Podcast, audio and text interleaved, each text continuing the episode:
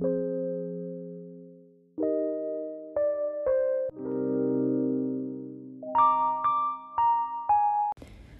Halo.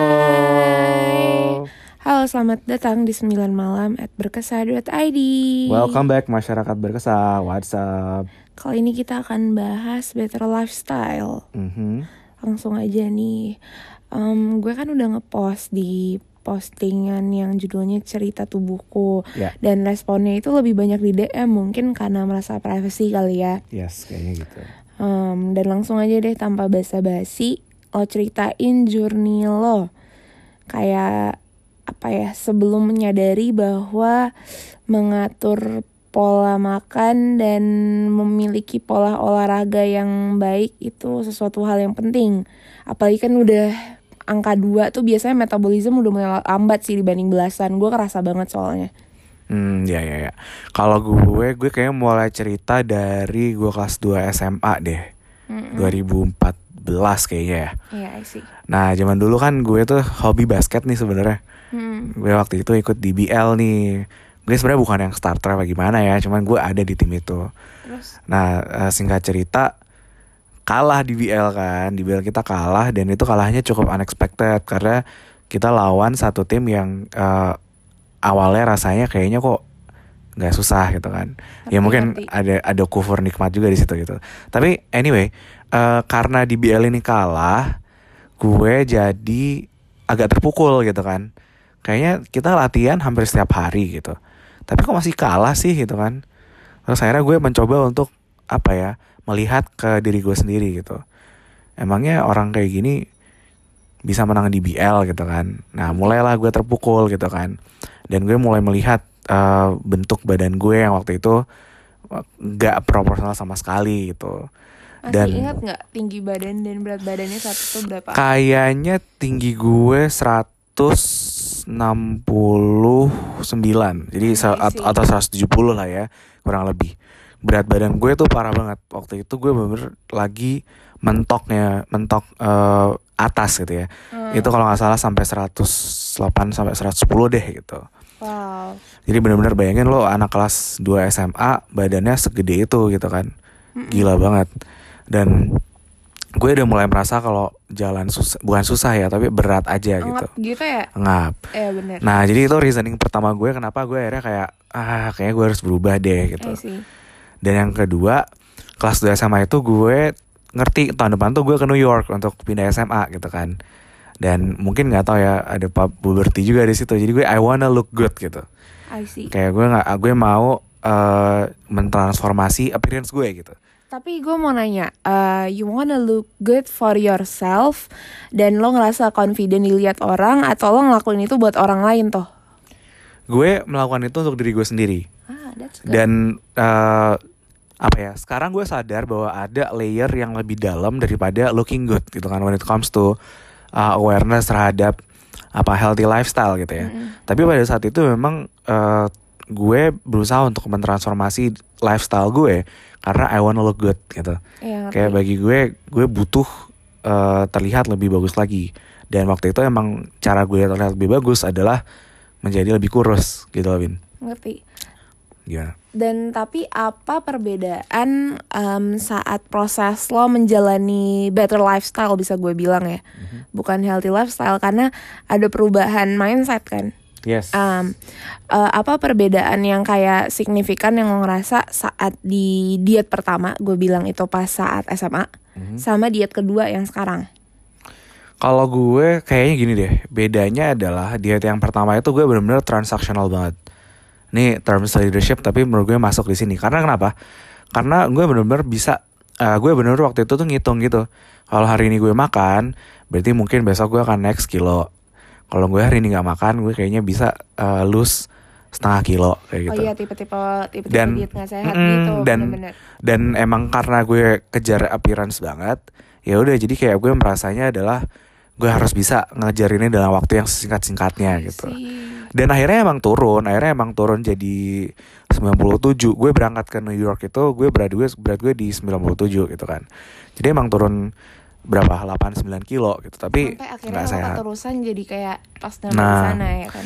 Nah begitu gue sampai di sana itu gue uh, ada ada pola pikir yang berbeda bagi gue menurut gue. Karena gini pertama kali gue ke New York I like how I look sebetulnya menurut gue uh, gue terlihat sudah apa ya bagi gue sendiri at least ya gue udah pede nih untuk um, apa menjalani hari-hari dan ngobrol sama orang-orang tuh gue udah oke aja. gitu walaupun ada nggak pede itu bukan bukan karena bentuk badan gue gitu loh Mm-mm. Nah, tapi kok gue masih suka gitu olahraga. Kenapa gue di kantin gue kan prasmanan ya. Setelah gue mau ngambil apa gitu kan kantin US biasa. Iya, iya. Tapi kok gue tetap milih dan nyari barang-barang yang gitu ya. healthier healthier uh, Options. ingredients, healthier choice, healthier food gitu. Dan akhirnya gue berpikir gitu, mungkin mindset gue berubah.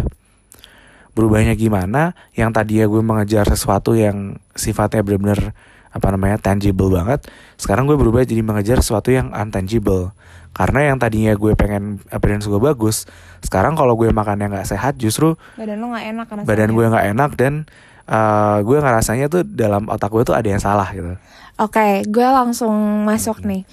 Em, singkat cerita, lo balik ke Indonesia karena satu dua hal, karena financial ya. Apalagi Mhm. tuh memang semuanya krisis sih, tahu gue. Karena gue juga mulai down tuh di situ. Eh, gue baru mau berang, kita sama-sama mau berangkat lah kasarnya kuliah, Ya. ya kan. Nah, aduh gue sampai langsung nyes gitu ya. ah, terus eh, oke, Eh, apa nih eh, yang satu poin penting gitu yang gue ambil ya? Apa nih satu poin yang gue ambil? Jelek banget bahasanya. Tapi eh, seriously gue ngerasa pas em, umur kita sekarang berapa sih? dua dua dua tiga lah ya. Iya. Saat kita menginjak umur yang ini gitu ya, even masih muda, gue ngerasa perbedaannya banget Iya. bahwa I just realized that we are both uh, mengalami siklus uh, yang kemarin berat naik lagi pas tahun kemarin ya, yang jauh lo berapa kilo naik? Wah gue mentok lagi men itu 100 sampai 111 waktu gue mulai diet lagi. Uh, itu lo berapa? uh, maksud gue lo berarti naik berapa kilo dari terakhir ketemu gue? Itu berarti naiknya kurang lebih 16 6, 20 16 kilo lah. Nah, ya 20 ya, Ted 20. Dan sementara gue itu naiknya em, terakhir dari ketemu Mada ya, itu gue eh, maksudnya ketemu intense gitu yang kayak in a good apa ya, in a good terms itu gue naik em, lim- 15 sampai 18 kilo. Gila banyak juga gitu. ya. Iya kan, Wow. wah gila. Dan I just discover, eh, gue sekarang nih gantian di cerita gue Hmm, gimana gimana? um, I just realize bahwa ternyata selama ini it's just uh, all in my mind gitu loh. Kayak uh, gue itu sampai uh, bisa beratnya kayak gitu pola makan gue nggak berubah deh. Fun Eh? fact. Iya. Jadi uh, makan lo tau lah makan gue kayak zombie tuh mentok zombie gue gimana? Ya begitu kayak ca- ya ya gimana? Cimit gitu loh. Kayak gue tuh kurang apa ya makan tuh gue sekotor kotornya gue makan gue nggak kayak orang yang sembarangan gitu loh. Ya. Karena gue lumayan sensitif perut gue. Tapi ternyata there's this uh, one apa ya one factor yang menurut gue sering dilupain orang. Stres Mhm. gue tuh bener-bener sampai di level um, mungkin gue udah ceritain ini di beberapa ya di salah satu sesi di IGTV yang di berkesah. Tapi gue level stres gue itu sampai menstruasi gue terlambat. Terus kulit gue wah gila kusem banget nggak jelas. Dan levelnya tuh sampai pikiran yang di mana gue nggak tahu eh, apa ya respon tubuh gue udah nggak kuat. I, and I couldn't hold it anymore gitu. Gue sampai nggak sadar diare di kasur gitu loh. Yang bentuknya air gitu. Ap- iya, yang iya. waktu awal pandemi kan gue panik yang mbak gue nemuinnya sampai kayak what the hell? gitu kan. Karena gue lemes banget gue nggak bangun-bangun gitu Em, gue nggak bisa nggak bisa ke rumah sakit di satu sisi karena rumah sakit kan penuh ya awal Ya, covid. uh, dan Eh, bahaya juga. dan bahaya banget yang kayak masih uh paranoid gitu kan. Makin lah gue stresnya gitu. Em, tapi gue mulai kayak memberanikan diri oke I think I should uh, ke dokter karena mens gue udah nggak karuan kan. Udah gue tuh seumur hidup mens itu siklusnya gue tahu gimana berapa hari dan segala macam. Jadi kayak oke gue nggak mungkin telat eh, telat miss lebih dari satu dua hari itu udah nggak Ya. mungkin. Em, akhirnya eh gue tuh ke dokter gitu cek head to toe gitu kayak nape nih gue? gitu kan. ke dokter eh obgyn gue mau ngasih tahu ke teman-teman kenapa penting banget buat ke dokter objin bagi yang perempuan. mau apa tuh, Bin? objin itu dokter, uh kenapa penting banget ke dokter itu walaupun udah sebelum menikah ya atau sesu ya menikah apa pastilah tapi kalau sebelum menikah tuh harus juga karena biar tahu uh, what's on your body man. Mhm. Jadi misalnya seandainya kalian punya penyak uh, punya apa ya punya penyakit yang harus ditangani misalnya PCOS kah atau memang kalau gue kebetulan uh, alhamdulillah gitu sebelum melakukan hubungan seksual gitu kan gue udah suntik uh, suntik kanker serviks Hmm. sementara uh, dan itu kan bener-bener resiko perempuan yang cukup tinggi ya untuk kenapa-napa gue kayak all clean man gitu. Em, kayak jangan pernah takut ke dokter. Itu Benar, saran benar. gue. Oke lanjut lagi. Terus gue dicek lah sama eh Abjin. abjin gue gitu. Dia malah nanya balik ke gue lo kenapa? Terlepas dari makan gue nggak sehat ya tapi sesehat-sehat dia tahu kondisi badan gue sesehat-sehatnya gue nggak makan gitu ya nggak makan sayur nggak makan buah kok gue bisa kayak gitu gitu loh dan dia kan kenal gue cukup lama ya. Jadi dia ngelihat berat badan gue naik juga muka muka gue tuh kelihatan banget deh kayak orang stres. Mada tahu gimana Iya, iya, gimana? tahu banget. Emang kelihatan banget. Eh, nah, gue yang kayak oh gue separah itu ya. Kayak wah ini gokil sih gue karena udah sampai ke fisik kan. Dan gue jujur gue mulai paranoid. Dan pikiran gue waktu ke dokter saat itu adalah gue kira gue kista Oh ya? Iya karena gue kan mens gak pernah telat kan. Maksud gue kayak really specific dates gitu. Tanggalnya, siklusnya gimana Telatnya tuh maju mundurnya satu dua hari. Kan gue tahu gitu kan. Jadi gue kayak yang ngerasa Wah gila nih jangan-jangan gue kenapa-napa. Dan gue itu ke dokter mempersiapkannya tuh Oke gue ke dokter sendiri Karena takut orang-orang panik baca hasilnya. Make sense gak? iya, Udah iya, sampai iya. sedramatik itu loh. Gue gak sama Waktu itu gue gak ditemenin keluarga gue Gak ditemenin temen gue Gak ditemenin mantan gue Jadi benar-benar lo sendiri banget. sendiri gue takut men karena gue takut kenapa-napa gitu loh kayak Iya, iya, wah iya. gila gitu kan kayak sedramatik itu ternyata hasilnya gitu kayak it's just uh, it's about your mind gitu kayak what's wrong with your mind lo lagi kenapa nah itu nih mulai gue kayak ngerasa wah gila mental health gue kehajar banget nah dulu Mada itu buat sharing platform uh, namanya Growth Club. uh, Growth Club. Terus gue uh, singkat cerita Growth Club itu sering kan uh, sharing session gitu lah. Kayak em, beda kayak berkesah. Kalau berkesah kan rilis uh, apa ya rilis spesifik topiknya. Tapi kalau dia memang diverse orang-orang willing aja gitu untuk ngelakuin itu. Nah terus akhirnya ya udah gue kayak ngerasa eh apa ya kayak ya udah lebih kayak on pos positive environment to safe space dan segala macam gue ngerasa mental gue terbantu banget dan emang gue go to professional actually.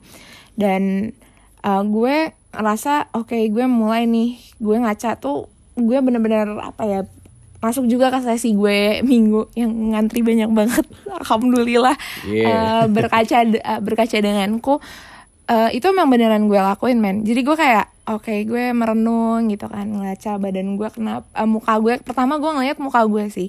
Muka gue kenapa terus kayak apa baju yang paling sering gue pakai apakah itu mencerminkan gue yang gue mau dan yang gue suka sebetulnya dan lain-lain lah. Yang kayak panjang banget kalau gue ceritain fullnya. Dan gue decide kayak oke ternyata permasalahannya di poin uh, poin relationship gue saat itu dan poin uh, sebetulnya poin uh, keluarga. Dan poin apa kuliah sebetulnya jadi gue kan ngerasa gue terlalu prok- uh, dan apa ya bentuk procrastinate gue selama ini dengan skripsi gue kemarin walaupun gue 4 tahun alhamdulillah lulusnya pas banget kemarin uh, bentuk gue stres adalah gue dengan procrastinate gue baru tahu Hmm. jadi kayak orang itu have this apa ya uh, stress defense mechanism yang Ya. berbeda-beda dan gue kayak oh ternyata gue kayak gini ya kok kayak gitu ya Uh, dan jujur salah satu ha- salah satu yang paling membantu gue adalah balik lagi gue bilang dulu Mada punya kayak uh, sharing club gitu namanya Growth Club. Apa coba? Dia itu dulu Made pernah membawakan salah satu sesinya itu bentuknya coaching. Jadi kali uh, teman-teman yang ne- maybe next time Made dibuka itu lagi deh. Jadi Hmm, coaching boleh, boleh. coachingnya itu kayak em, lebih terjangkau dibandingkan coaching pribadi karena kameranya itu dimatiin Mhm. Jadi emang fungsinya coaching itu kan nggak boleh lihat coachnya kan. Jadi kayak lo hanya ngom eh, hanya dipandu gitu loh dan lo kayak lebih nge self discover gitu loh. Eh, dan itu gue pecah banget sih. Jujur gue nangisnya parah. Bahkan gue nggak bilang sama Mada. Jadi gue malah dikontak sama orang-orang yang ikut sesi itu juga kebetulan gue beberapanya kenal dan dia juga nangisnya kejar banget. Gue habis itu telepon-teleponan lah sama beberapa orang gitu kan. Dan Uh, tapi gue pecah banget sih jujur nangisnya yang wah gila gue I just realize masalahnya di Ina itu Ina itu gitu. Dan gue sukanya coaching adalah uh, apa ya kayak gue jadi bisa menjawab permasalahan bukan cuma cerita Ya. doang. Karena gue kan membentuk apa ya pet membentuk pola membentuk em, rencana untuk menjawab permasalahan gue gitu. Nah balik lagi nih ke berat badan gue sebetulnya ada apa ya permasalahan untuk dealing with this uh, berat badan itu dari gue bayi malahan Oh ya? serius jadi gue bayi itu fun fact gue lahirnya kecepetan karena uh, ada satu dua kondisi uh, gue itu pokoknya lahirnya cepet lah kayak wah gue Berapa mau bulan tuh? delapan Sebulan? delapan bulan Oh iya, iya. delapan bulan majunya jauh banget seharusnya gue maybe Sagittarius ya maybe. Iya, tapi gue Scorpio, gue tanggal 4 Nah, terus habis itu eh, gue em, keluar lah, gue lahir berat gue tuh berat gue tuh 4 3,3,8 4 kilo. Jadi kayak bener-bener 3,8 kilo apa 4 kilo. Eh, gue aja eh, umur 8 eh 8 bulan aja tuh segitu gitu. Dan gue aslinya lebih tinggi dari kakak gue. Kakak gue tuh eh, udah tinggi kan. Hmm. Gue lebih tinggi dari kakak gue. 4 kilo tuh eh, gede ya buat bayi ya? Gede banget. Oh, iya, tiga iya. kilo, tiga kiloan aja tuh udah gede Hmm. biasanya orang tuh 2 kiloan Dua kilo, kalau ya. bayi Asia. Nah terus em, gue itu waktu kecil kakak gue sama gue tuh kontra kontra banget, kayak kayak kontra banget, em, kayak really kontradiktif. eh apa ya kakak gue tuh tipe yang kayak eh, bule putih ti eh, badannya lo tau kan yang Iya. kayak bayi bule lucu yang di Instagram gitu. Sementara gue tuh uh, Indonesia banget, tapi sebetulnya nyokap gue unconscious gak sadar kalau gue itu sebetulnya badannya ngikut dia dulu waktu kecil. Hmm. Jadi dulu tulang gue kecil banget dan gue tipe anak kecil yang lean lo tau gak? Yang lean banget, yang kayak wah gila. em, kebetulan nyokap gue itu Jewish, lo tau kan badan Jewish yang kecil. Nah gue itu dulu kayak gitu. Nyokap gue paranoid. Waktu gue kelas eh eh, apa ya waktu gue SD kelas 1 TKB lah TKB kelas 1 SD gue di dikonsulin ke dokter gizi dengan lo tau lah zaman dulu kayak gimana yang kayak bener-bener suka-suka lu kan suka-suka orang tua gitu. Ngasih vitamin.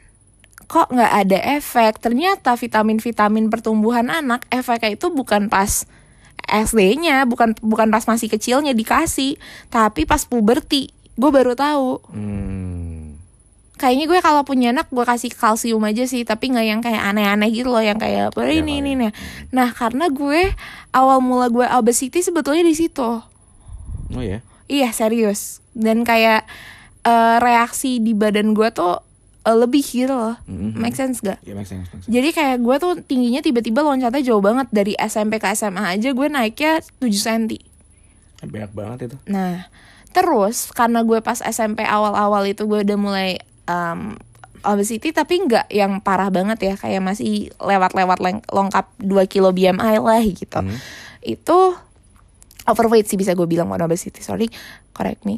Terus eh apa ya? Gue ngerasa sakit tulang punggung belakang gue dan nyokap gue makin ngeliat nih anak kok jalannya miring ternyata gue skoliosis wah skoliosis itu sakit banget Eh, jadi skoliosis ibarat dan gue TMJ by the way. Em, bagi yang nggak tahu TMJ jadi tuh eh, rahang gue itu bisa dibilang orang Indon eh, orang tuh bisa bilang camet maju tapi kalau gue nggak segitunya. Jadi kayak lebih apa ya sebetulnya lebih complicated daripada camet karena genet apa ya eh, biasanya kalau orang yang percampuran ras di keluarganya itu terlalu banyak kebetulan keluarga gue kan banyak banget ya percampuran rasnya. Jadinya em, biasanya ada beberapa anak beberapa keturunan dari percampuran ras yang begitu banyak itu eh, rahangnya itu kayak ada salah satu apa ya gue bisa bilangnya engselnya atau gimana itu geser. Jadi kayak nggak lahir sempurna nempel Dan efeknya apa tuh bagi kesehatan? dan- sakit leher, pusing. Makanya ada orang beberapa sampai operasi rahang, tapi operasi rahang operasi paling sakit, Bu. Gue nggak mau. kayak nggak deh, makasih gitu. Sakit-sakit banget, pusing jujur gue tuh kayak suka kemeng gitu loh. Apalagi kalau gue emosi ya. Wah, itu gila sih sakit banget. Sampai sekarang. Sampai sekarang. Em, tapi op- untuk melakukan operasinya itu kayak temen gue ada yang umur 27 dia baru ngelakuin pas umur 27 karena em, ada batasan umur. Bahkan gue 20-an awal aja nggak boleh. I see, I see. because it's really apa ya it's so much hurt man. Kayak sakitnya minta ampun. There's a lot of pain in there gitu. Nah terus eh, gue tuh kayak battle sama body weight itu sering banget lah kayak apalagi zaman dulu eranya Victoria's Secret Fashion Show lo tahu di mana kayak wah itu gokil banget sih angkatan kita dan orang tua yang bener-bener really obsessed with this body apa ya uh, body standard yang kayak harus like uh, lo harus kayak model dan segala macam gitu. Oh zaman dulu sih itu ya. Wah, Perfect gua- body image iya, wah, gila. ya. Malah yang breakdown stereotype menurut gue generasi kita. Ya, kita udah mulai sih bener. Iya kan, yang kayak wah gila pukul semua orang gitu. Lo lihat sekarang Fenty Beauty, gue um, I, I really appreciate sih sejujurnya kayak gue punya anak sekarang pede banget apa ya. Kalau nanti sampai generasi anak gue kayak gitu, gue bahagia banget sih sejujurnya. Apa ya, dia nggak ada pressure-pressure yang Nggak, terlalu justru aneh. Sekarang embracing differences gitu. Iya iya, gue kayak pengen banget sih kayak gitu jujur. Em, itu hal yang gue iriin sama generasi nanti anak gue gitu. Oke, Eh, sampai di mana gue ngerasa kayak eh naik turun dan kayak lihat orang apa ya sesama perempuan seumuran terutama really competitive with their own body dan segala macam. I just question myself gitu. eh gue kayak wah gila masa gue ikutan gila sih karena orang gue ngeliat dengan jelas orang-orang di sebelah gue men Iya, benar. lingkungan sekolah segala macam yang really obsessed bau mandian segala macam gue yang kayak brah apa ya? Bagus hidup sehat tapi kok dijadiin kompetisi? Gue kayak Hmm. di pikiran gue mulai wah ini gue nggak bisa sih. Kayak gue embracing apa ya gue embracing self love aja deh kayak nah itu self love mulai lagi naik naik lagi kayak baru awal naik ya bukan belum naik banget gitu. Tapi di satu sisi itu gue berat gue apa ya uh, udah masuk BMI sebetulnya. Nah, menarik lagi adalah orang-orang Indonesia orang-orang Indonesia sih terutama gue rasa orang-orang Asia itu dia nggak menghitungnya tuh pakai standar BMI, tapi kelihatan kurus apa enggak. itu aneh Benar, banget benar, men. benar, kayak benar, gue sampai woi terus misalnya gini kalau beratnya segini misalnya berat gue sekarang 68 ya terus tinggi gue 170 terus kayak kalau gak kelihatan gendut sih bin bla bla bla terus gue kayak lo nggak tahu di badan lo ada komposisi fat komposisi tulang yang orang beda beda gue yang kayak oh iya ya nggak semua orang se apa ya eh, se kons- paham dan se iya benar sama itu gitu. Dan gue yang kayak dan apa ya gue yang bingung aja gitu yang "Ini orang gimana sih? gitu kan. Mhm. Eh, dan gue ngerti banget bagi teman-teman yang underweight sama aja pressure-nya men. Karena dulu gue juga pernah underweight deng untuk gue itu underweight ya. Gue karena ke dokter gizi gitu gue nggak sok tahu. Jadi waktu awal kuliah gue ya gue stres lagi lah. Kayak maksudnya ya nggak tahu lah. Kayak gue nggak ngerti.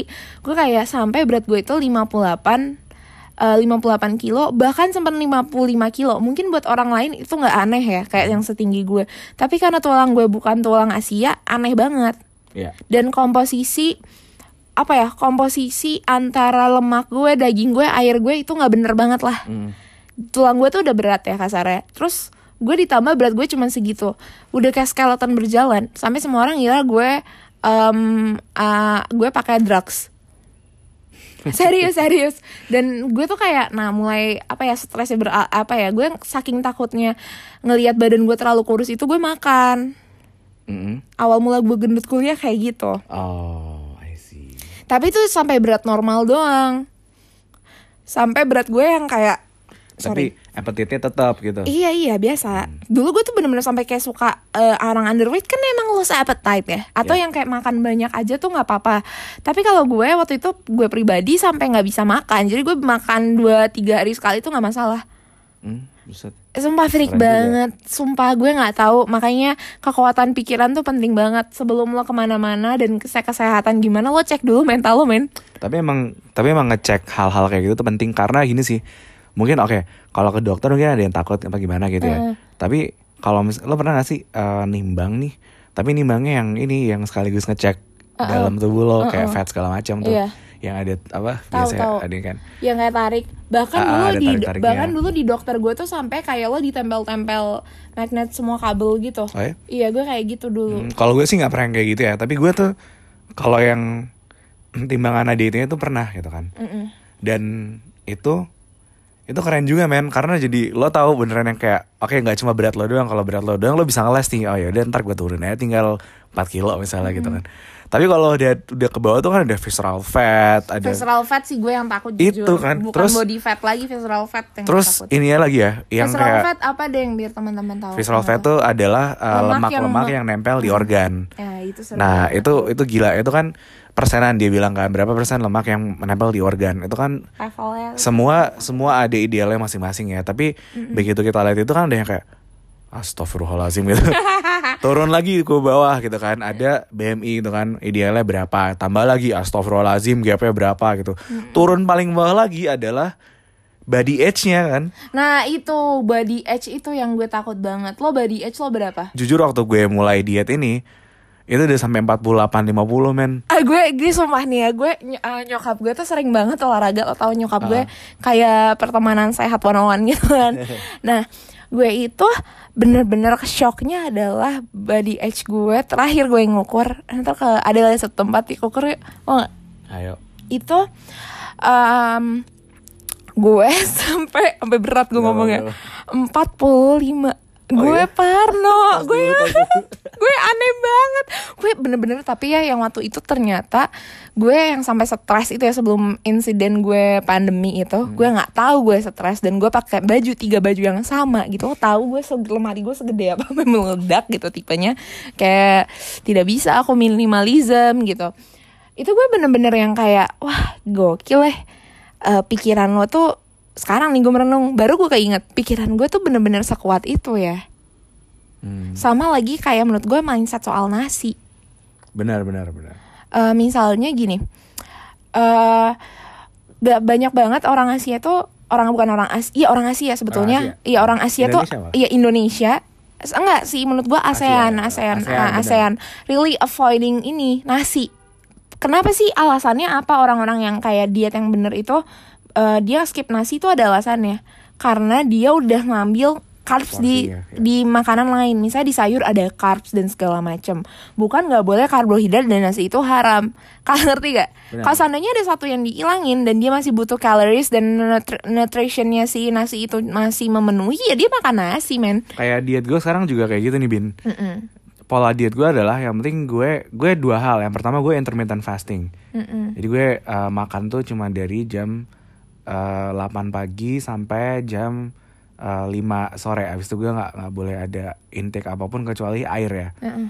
tapi air air ini gue udah stop itu dulu lo tapi kayak restart metabolism gitu ya Yes. fungsinya terus dan itu karena gini kalau ada banyak banget uh, apa namanya uh, study ya tentang intermittent fasting Iya, iya. tapi basically kalau tubuh lo tuh udah nggak ada intake selama lebih dari 12 jam 8 jam sebetulnya itu udah mulai dia akan regenerasi sel Uh-uh. Itu Iya, bagusnya. iya. gue sering dulu tapi gitu. uh, regardless of that sebenarnya kalau diet gue tuh sekarang adalah uh, basically 321 sih rule-nya tiga tuh uh, protein dua itu apa namanya sayurnya gizinya dan yang satu itu karbonya itu porsinya carbsnya gitu ya? carbsnya nah carbs itu sebenarnya terserah nggak diatur gitu loh kalau carbs itu nasi putih juga nggak apa-apa yang penting porsinya adalah kalau misalnya carbsnya itu satu sendok berarti sayurnya dua sendok berarti proteinnya tiga Iya, sendok. kayak kayak gitu loh. gitu doang. kayak gitu aja bukannya kita menghilangkan nasi dan bukannya kita membenci nasi gitu kan. Iya iya bener. Sebenarnya kan kayak gitu. Nah kalau gue sekarang memilihnya emang nasi atau carbs itu gue dikitin lagi gitu loh. Iya. Sekalian misalnya ada uh, nasi merahnya sedikit gitu atau misalnya pakai uh, kentang satu dua biji gitu gitu aja gitu. Yang penting gue suka dan menurut gue itu adalah uh, better option yang uh, bisa masuk ke tubuh gue kayak gitu. Karena gue kenal loh sama orang dan kebetulan gue juga pernah ngalamin kayak gitu. Eh, gue tuh sama shirataki sebetulnya kan intolerance ya. Jadi badan gue tuh nggak cocok sama shirataki. Hmm. kayak perut gue kembung nggak jelas sampai gesi mual muntah. Mhm.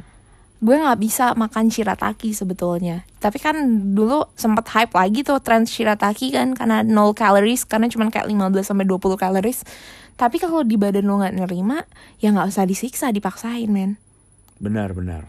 Uh, menurut gue um, apa ya uh, it's really important to nggak memusuhi makanan apa pun menurut gue benar Bahkan kalau seandainya gorengan nih, yang digoreng, kalau lo sendiri minyaknya bersih ayam goreng Benar. gitu, dibandingkan ala-ala, tapi di luar yang lo nggak tahu ingredientsnya apa, yang mayonesnya sama aja apa, ya ya udah sama aja. Gitu. benar yang penting adalah gimana caranya kita eh, dalam hidup kita sehari-hari itu kita nggak cuman misalnya gini ini biasanya karena ini terjadi di gue ya ketika gue naik lagi itu di Bandung nih di Bandung tuh gue ngekos kan apa namanya apartemen tapi gue merasa kayak option makan gue tuh nggak banyak gitu loh. Kebayang gak sih?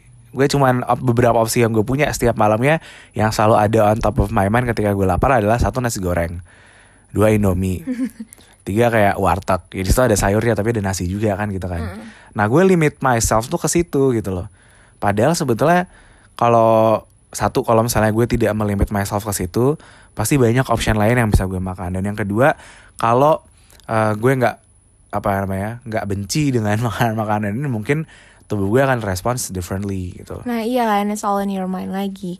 Tapi lo bukan tipe masak gitu ya? I tried beberapa kali, tapi lagi-lagi gitu sih kayak mungkin sekarang uh, akses ke provider barang-barang sehat tuh uh, bagus ya. Tapi kalau dulu tuh bagi gue mungkin gue yang belum tahu juga gitu. Ngerti. Lo nggak, bukan tipe anak yang meal prep ya?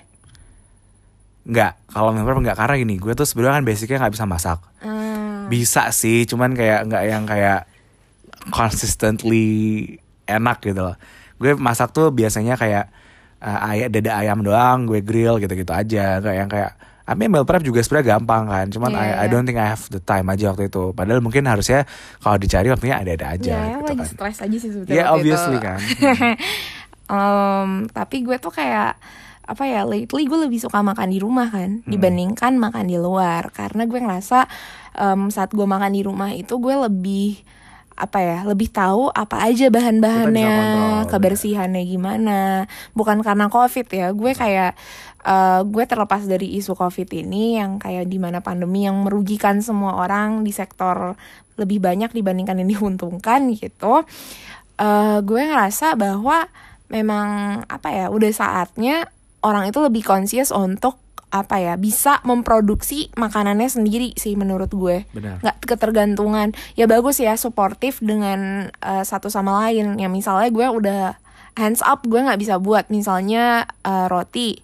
Ataukah misalnya em, apa ya gue mau mengganti opsi apa ya ke apa ya makanan dosa yang lebih nggak berdosa Nasi gitu merah misalnya gitu. Enggak, Oh, iya gitu. nasi nasi putih nasi merah ya. Misalnya nasi putih itu gulanya kan tinggi. Eh, respon di badan tuh bikin lo ngantuk makanya. Hmm. Kalau nasi merah tuh nggak bikin lo ngantuk. Em, gue ganti dari nasi putih ke nasi merah atau enggak nasi hitam atau nasi coklat. Jadi kayak gue nggak ada em, pantangan gue mau nggak ganti eh mau makan nasi yang apa gitu. Karena gue ngerasa selama dia berwarna dia kan lebih berserat. Jadi membantu pencernaan gue gitu. Terus sama yang tadi mengganti makanan yang berdosa itu misalnya mie instan. Mhm. Nah terus gue tuh suka banget segala sesuatu. Misalnya nasi nih ya Nasi atau enggak apa gue kasih eh, penyedap rasa Yang MSG-nya gue nggak kontrol. MSG padahal kan dibolehin. Tapi ada intake-nya mini ada iya maksimal. Gue nggak tahu sorry banget gue nggak bisa saset iya. disosor semua gitu. iya gue nggak bisa gitu kan. Ya udah cari opsi uh, penyedap rasa yang lebih natural nggak MSG dan lain-lain. Gitu. Dan gue ngerasa terbantu banget sama uh, ini apa namanya salah satu kurator bisa gue dibilang bahasa bagusnya. Kurator buat uh, makanan-makanan atau produk pangan di Indonesia sih Em, dia itu uh, salah satu i- uh, e-commerce bisa gue bilang yang mendukung perkembangan dari UMKM di Indonesia namanya Jagapati Jaga pati. Mm-mm. Promoting healthy lifestyle juga ya. Iya iya, gue ngerasa butuh banget uh, untuk apa ya salah sa- ada platform gitu yang udah ngekurasiin semuanya dan brandnya itu diverse banget gue sukanya Mhm. jadi nggak itu itu aja tapi at the same time udah dikurasi kadang kan kalau e-commerce lepas yang nggak tahu genre-nya apa gitu Semua ya masuk gitu ya. semua masuk terlalu so many options gitu Betul. gue nggak ada yang ngekurasi kualitas dan segala macam tapi ini gue honest review ya sebelum apa ya sebelum gue di apa ya paid promote gitu Hmm. gue memang udah pakai Jagapati Yes. karena gue tuh suka banget sampai satu rumah gue kayak apa sih ini orang ala-ala gitu kan tapi gue ngerasa manfaatnya sekarang sih kayak mengganti apa ya makanan yang bisa gue ganti gitu Benar. makan gue replace gitu Itu efeknya gede banget dok, lagian gitu kan. Ketika kita tahu nih option, oke, gue mau nasi, misalnya nasi putih gitu kan. Body gue mungkin nggak nggak responnya nggak bagus terhadap nasi putih gitu, sehingga gue mau mengganti menjadi nasi merah. Nah kalau sebagai anak kosan gitu kan, di mana main nyari nasi merah gitu ya mungkin ada ya di supermarket atau di mana gitu. Dan kalau misalnya lo makan di e-commerce, eh makan di e-commerce, nyari di e-commerce yang terlalu lepas, yang lo di mana milih yang absurd, atau nggak di supermarket yang pilihannya juga banyak, nggak ada yang akurasi, nasi merah atau nasi hitam atau nasi yang berwarna, itu nggak semuanya pulen deng. Benar, itu dia makanya kan. Hmm. Ketika option better option tadi itu udah ada di HP gue dan kayak one click away, ya itu akan akan membuat hidup gue jauh lebih enak gitu. Bener-bener. Karena healthy lifestyle tuh atau better lifestyle ya uh, in this case. Salah satu tantangannya juga itu tadi kan aksesnya tadi itu. Betul betul. Kayak gue mau nih, tapi kok gue jalan satu langkah nasi goreng, gitu loh. Dua langkah kue tiaw gitu kan. Mau ke nasi merah yang 10 langkah tuh susah gitu. Iya betul. Ya kalau sekarang gue tinggal tik tik tik tik dapat diantar ke rumah gue will be much easier untuk gue bisa plan. Iya betul. Jadi nggak ada alasan buat nge-skip better lifestyle Better menurut lifestyle, gue. iya bersama Jaga Pati. Bye. Bye bye teman-teman.